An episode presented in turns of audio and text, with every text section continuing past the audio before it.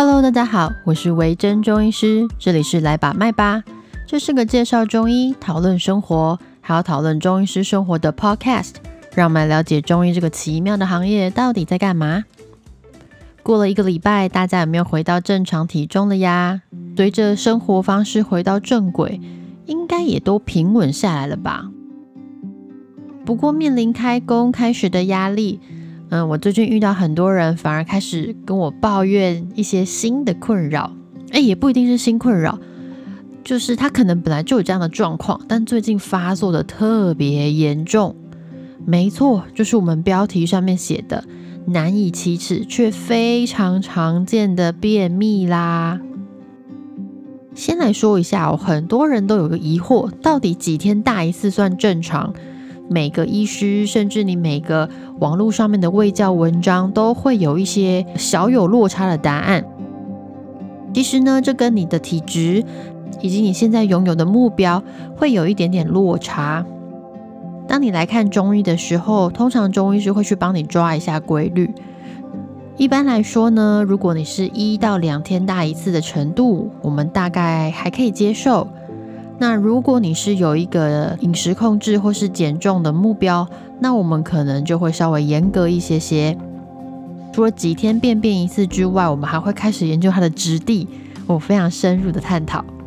常见引发便秘的因素包含了纤维不够，有人吃的菜太少啦；水分喝不够，有些人根本没时间喝水，或是他不喜欢喝水。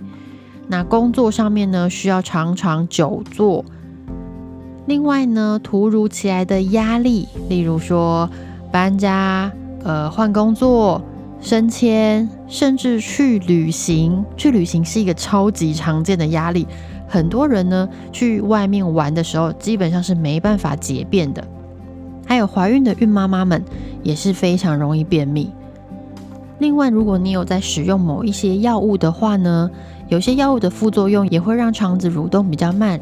造成你的便便不顺哦，所以当你来看中医去调整便秘这个问题，中医师多半都会一个一个去确认你的状态，然后去询问你生活一些细节啊。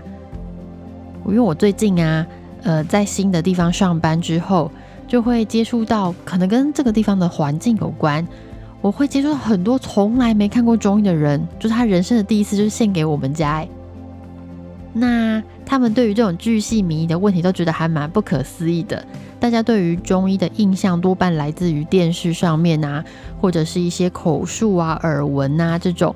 所以他们发现，诶，居然一个是问题很多，把脉看舌头之外，有些时候我还会拿出听诊器，他们都会觉得非常奇怪。啊，当然这就是流派很多的关系嘛。中医最有趣也是。常常被人诟病的地方，就是我们流派很多，所以很多时候它没有一个固定的形式准则。但我个人比较偏好这种，呃，问诊详细，再加上把脉舌诊，再来四诊合参的去分析，这就是个人习惯啦。如果你遇到另外一个流派的医师，他可能做法完全不同。那我们回到刚刚说便秘这件事情哦，不知道你有没有听过一个东西叫做？这是一个便便图谱。如果你是呃新生儿的爸爸妈妈，家里有小朋友的话，那你一定知道小朋友的那个儿童健康手册上面，就是宝宝一出生的时候，医院就会发给你一本手册，它上面其实有一个宝宝的便便图谱，它就会告诉你说，因为新生儿啊，他们的嗯排便的状况跟大人会不太一样。那什么样的颜色、质地看起来是什么样子的？对，它是彩色的图谱哦。什么样的状况呢？是正常的。那什么样的状况的便便，你就要小心啦，赶快去看医生。其实大人也有，在医学上呢，有一种分类法，它叫做布里斯托分类法，也就是用便便的形状来区分，区分成七种类型。从一开始的羊大便，羊大便的意思就是。不知道你有没有看过羊便便？它们是一颗一颗圆圆的，它其实是一种便秘的类型。我不是说羊便秘啦，但是我们会用这个来形容。如果你有这样子一颗一颗圆圆的便便，看起来有点硬硬的话，那它可能就是便秘。那一路严重到最后最软散的，也就是拉肚子。这种各种细节描述，我在这里就不多提了。如果大家有兴趣的话，你可以去 Google 一下。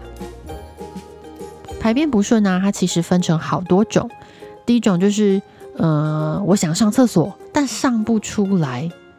那这种状况下呢，有时候吃一点益生菌、轻微的泻药哦，甚至我遇过病人，他喝那个什么黑枣汁，他就会顺利的解便。那这种状况呢，其实还蛮好解决的。那另外一种则是完全没感觉，他可能三四天、一个礼拜，他不上厕所，他都觉得没有什么想上厕所的感觉，但心里会觉得怪怪的，压力很大，他就要想办法让自己便便。所以什么吃泻药啊，或是用晚肠啊，这类型的病人常常会需要使用到晚肠这种比较强烈的刺激才能解便。那说到这里，我们先提醒一下大家哦。虽然便秘很常见，真的超级常见，但有些状况其实是比较危险的。如果呢发生了以下提到的这些状况，那你一定要先去看医生哦。一个就是血便，诶，这个应该不需要我多加说明吧？你每天便便都很正常，但有一天突然发现你的便便带血，那我想大部分人都会先手刀跑去看医生，没错。不过还有一种是比较容易忽略的血便，就是颜色黑黑的那一种。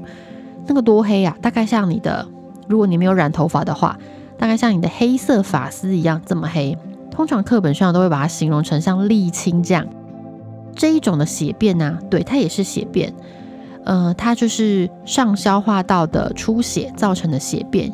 也就是你的肠胃道还是在出血了，但是因为那个鲜血啊，本来是鲜红色的，它一路下来之后，经过一些氧化的过程呢，开始变成黑色的。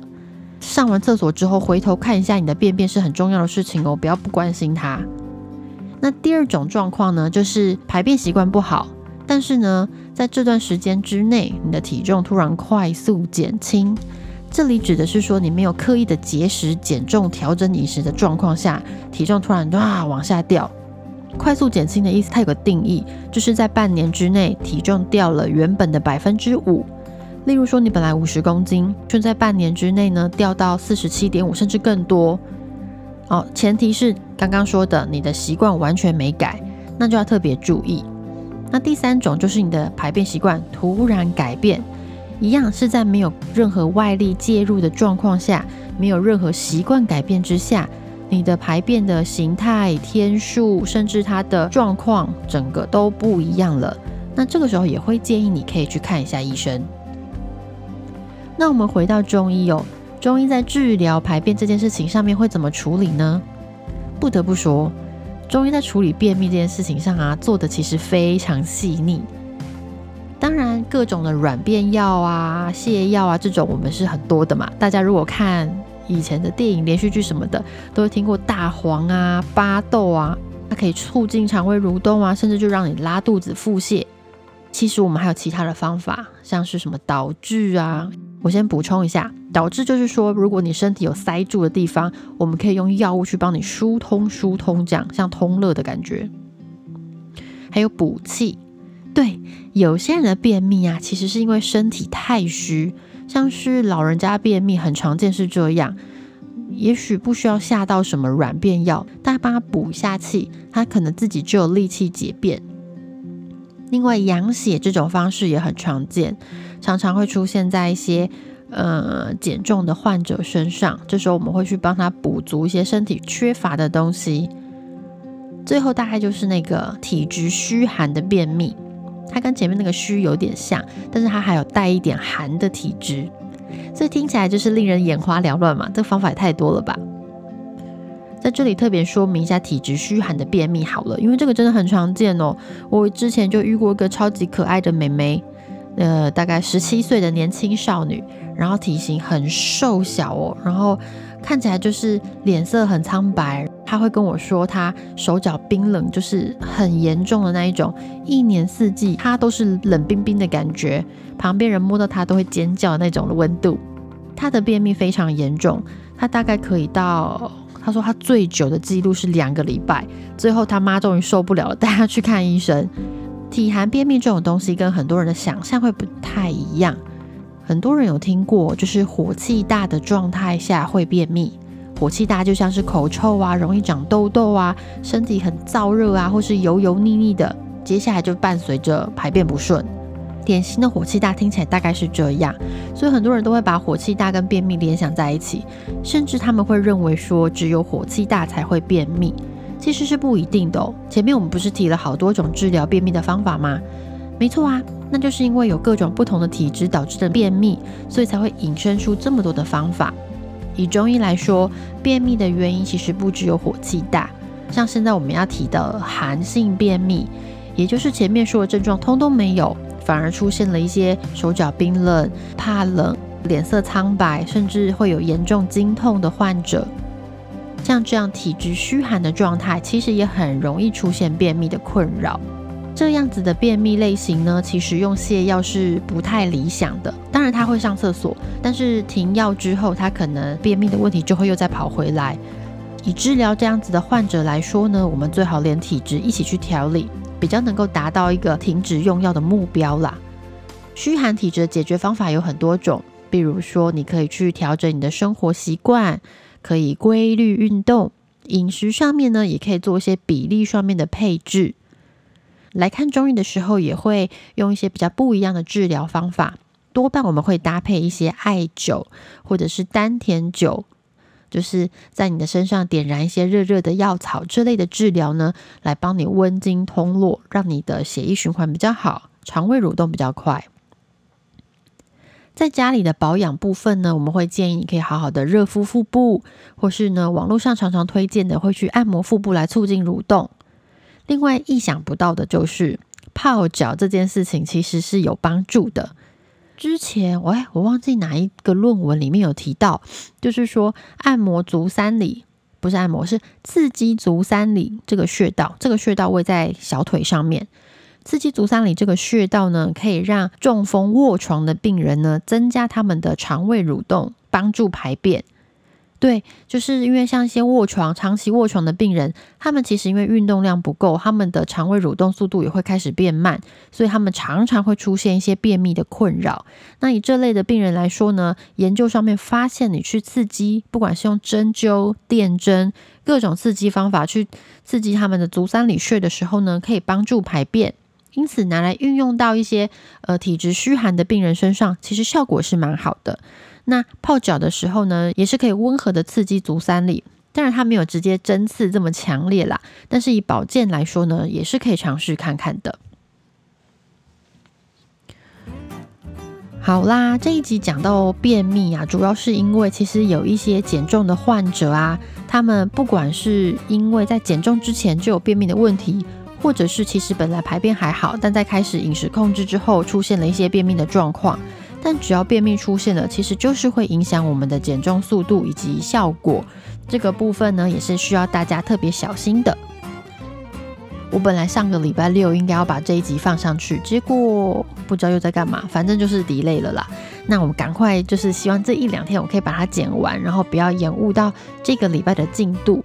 我那天听了一本书哦，他说，呃，比较好的 podcast 的做法就是你手边有很多存稿，不要录一集放一集，录一集放一集。诶，不就是我吗？我就是一直在被那个呃上架节目追着跑的一个人。我觉得这样子太没有效率了，所以期待新的一年二零二二年，我们来改变一下工作进度这件事情。然后，好假假设我真的有好好的做，哎，有听得出有点心虚的感觉。好，不管，假设我这次真的有好好的调整我的工作进度，然后小有成效的话，再也不 delay，那我再来跟大家分享我到底是怎么做的。另外一个说法就是，你先把你要做的事情说出来之后啊，你比较能够达成啊。那我们就拭目以待。如果你对中医有什么问题，或者是对看中医，你的中医师有任何的问题，都欢迎可以去 IG 追踪我，然后私讯我，或者是呢，你也可以去苹果的撰写评论上面留言给我，那之后我们都会回答你的问题哟。另外，IG 上面我会不定时，呃，不是不定时，理论上是一周一次，或是两周一次，会更新图文，也就是我讲的每一集，我都会把它做成图文，然后上架在 IG 上面。本专也会更新但是会比 ig 晚一点点。所以如果大家有兴趣看图文的话都欢迎去追踪我哟。谢谢你的收听我们下次见喽。